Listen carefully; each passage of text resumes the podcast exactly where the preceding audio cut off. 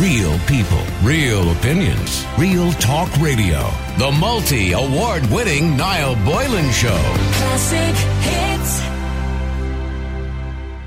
Um, I wanted to get to this particular article, and I know we've often talked about this idea in the Constitution that a woman's place is in the home. Sounds a little bit archaic. It does actually sound very old fashioned.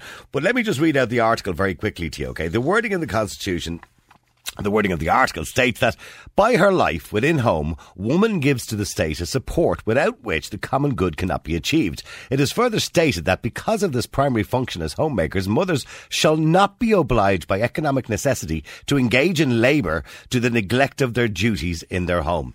Now, according to the Minister for State and Responsibility for Special Education, Josepha Madigan, it's time we had a referendum and removed this piece of or this piece of the Constitution because it's outdated and doesn't reflect a modern society. And she joins me on the air. Good afternoon to you, Josepha.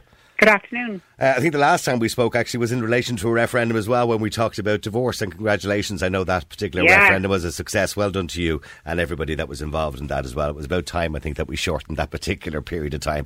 But here's another referendum, of course, that you're suggesting.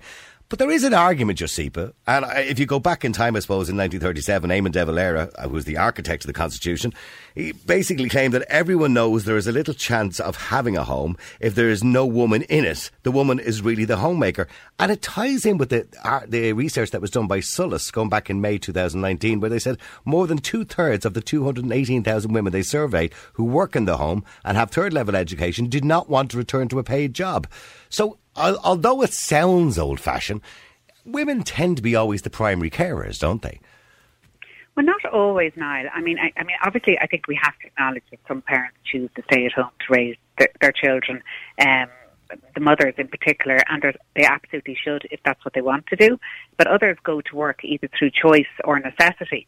And I don't think that our constitution should discriminate against uh, those working parents. Um, and to me, this article, you know, harks back to, you know, you, you said old fashioned. I think it's more, uh, to me, an out of touch type of Ireland, uh, not a modern Well, a different Ireland. Ireland, certainly, yes. Yeah, I mean, the, I mean, the gendered language in this article is completely at odds uh, with family life, to my mind, in modern Ireland. Um, and indeed, this government's policy regarding equality of opportunity and gender equality. And our constitution, uh, Niall, as you know, is, is, is, is, is our fundamental law and expresses the values of our society. It's a living document, and it has to be updated as the values of our society Absolutely. change. But there, Um, there, is there not an argument? But is there not an argument that this piece of, uh, although yes, you're right, it is old fashioned, it is a little bit outdated, it doesn't reflect a modern Ireland and all that kind of stuff. But in saying that, if I was a feminist and I wanted, you know, uh, equality and I wanted rights for women, that this in somehow gives very favourable rights to women per se, particularly. And we've talked about family law. We talked about family law last week, and there's an unconscious. I'm not saying there's an obvious bias, but an unconscious bias that a woman is assumed to be the primary carer, for example. This unconscious bias that we constantly have, and maybe for women, for men, it's probably a bad thing, but for women, it's not such a bad thing. Yeah, I mean, look, i i in the wider discussion that we've had recently, Niall, uh, around maternity leave and paternity, you know, paternity leave and parental leave, I mean, I think we really have to consider this article, uh, which which really sends out a message to Irish people, effectively, that a woman is neglecting her duties um, if she is is not working inside the home. And as someone who who does work outside the home, uh, I work in the house as opposed to the home. Um, in fact, I probably do both a lot of the time, but I, I find it quite insulting to me. And it, you know, when we think about 1973 and the marriage bar uh, was only lifted then, which allowed women to go out to work. Um, so it's not to say that women have to work, but you know that that are, are you know that they're quite entitled to stay at home, but. You know, the Constitution doesn't seek to define the place of men, and it therefore follows that it shouldn't seek to define the place of women. Um, you know, it, to me, it's discriminatory, it's anachronistic, it's outdated. Could it's we change it? Can we? And I think mean, we, but I think we need to expedite this and find a consensus and move on the issue. Um, whatever it is we decide to do with it, we need a government decision on it. And I know the Citizens Assembly on Gender Equality uh, did discuss this proposal at great length earlier this year. And I know that will require further legal examination, obviously cross-party consensus as well.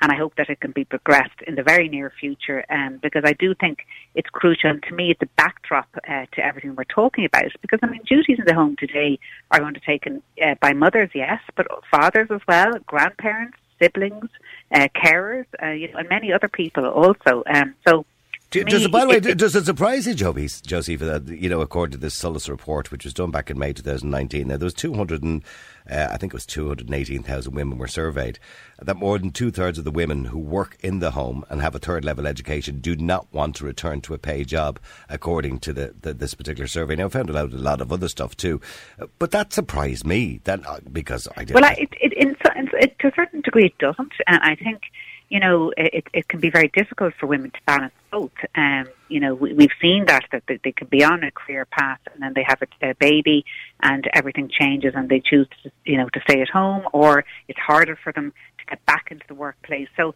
to me, this, this article underpins that and society as a whole, we have to embrace um, women and men you know, sharing that workload um, and sharing their place in the home, which is very different to. Well, then what about a, what about changing? I, I mean, okay. father. You know the legalities of it more than I would, because obviously you work in the legal profession too. But you would know the legalities of changing the constitution rather than removing a line.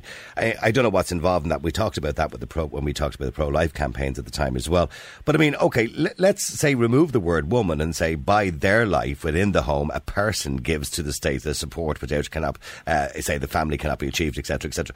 Could we not change it? Because I think what the well, article does protects people who maybe can't get a job or don't get a job that they don't have to, and the state should provide for them, you know, uh, so they don't neglect their children. I think that's probably a good thing. No, and, and and I don't disagree with that. And you know, obviously, what what I'm looking for is, is the fact that I find that this is insulting to women.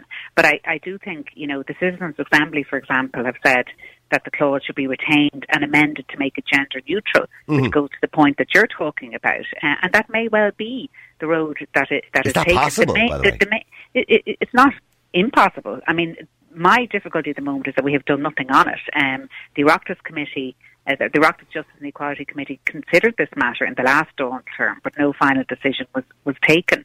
Um, and there was due to be a referendum held previously, but that was postponed. So it's time now, uh, on the backdrop of everything else that we're talking about, uh, it's time to return to this issue and give it the attention it deserves um, to, to the satisfaction uh, of the majority of people so that we're not in any way trying to, you know, segregate one group from another. But I do think that the Constitution has to reflect uh, society as a whole. And in my view, it doesn't when it's it's trying to define where a woman should and shouldn't be, and I don't agree with that. Mm-hmm. All right, okay. Well, listen, uh, when do you when do you uh, think a referendum may take place in relation to this? Although uh, everything is kind of up in the air at the moment in this well, country. That, well, that's it. And yeah. obviously, you know, I, I, I would just like to see, you know, the government uh, and cabinet to consider this um, as soon as possible, so that we, we can put it to the Irish people. And, and thank you for your. Um, acknowledgement of the divorce referendum. Was great to see 81% of people who supported yeah, that. It was a landslide. Abs- and I, and I kind of knew it would be, to be honest which. I think I said yeah, that to you at the time. So, so you know, and, and I do think that there will be support for this. Um, I mean, the Irish people have led the way in modernising our constitution in recent years, and to me, this is the next step.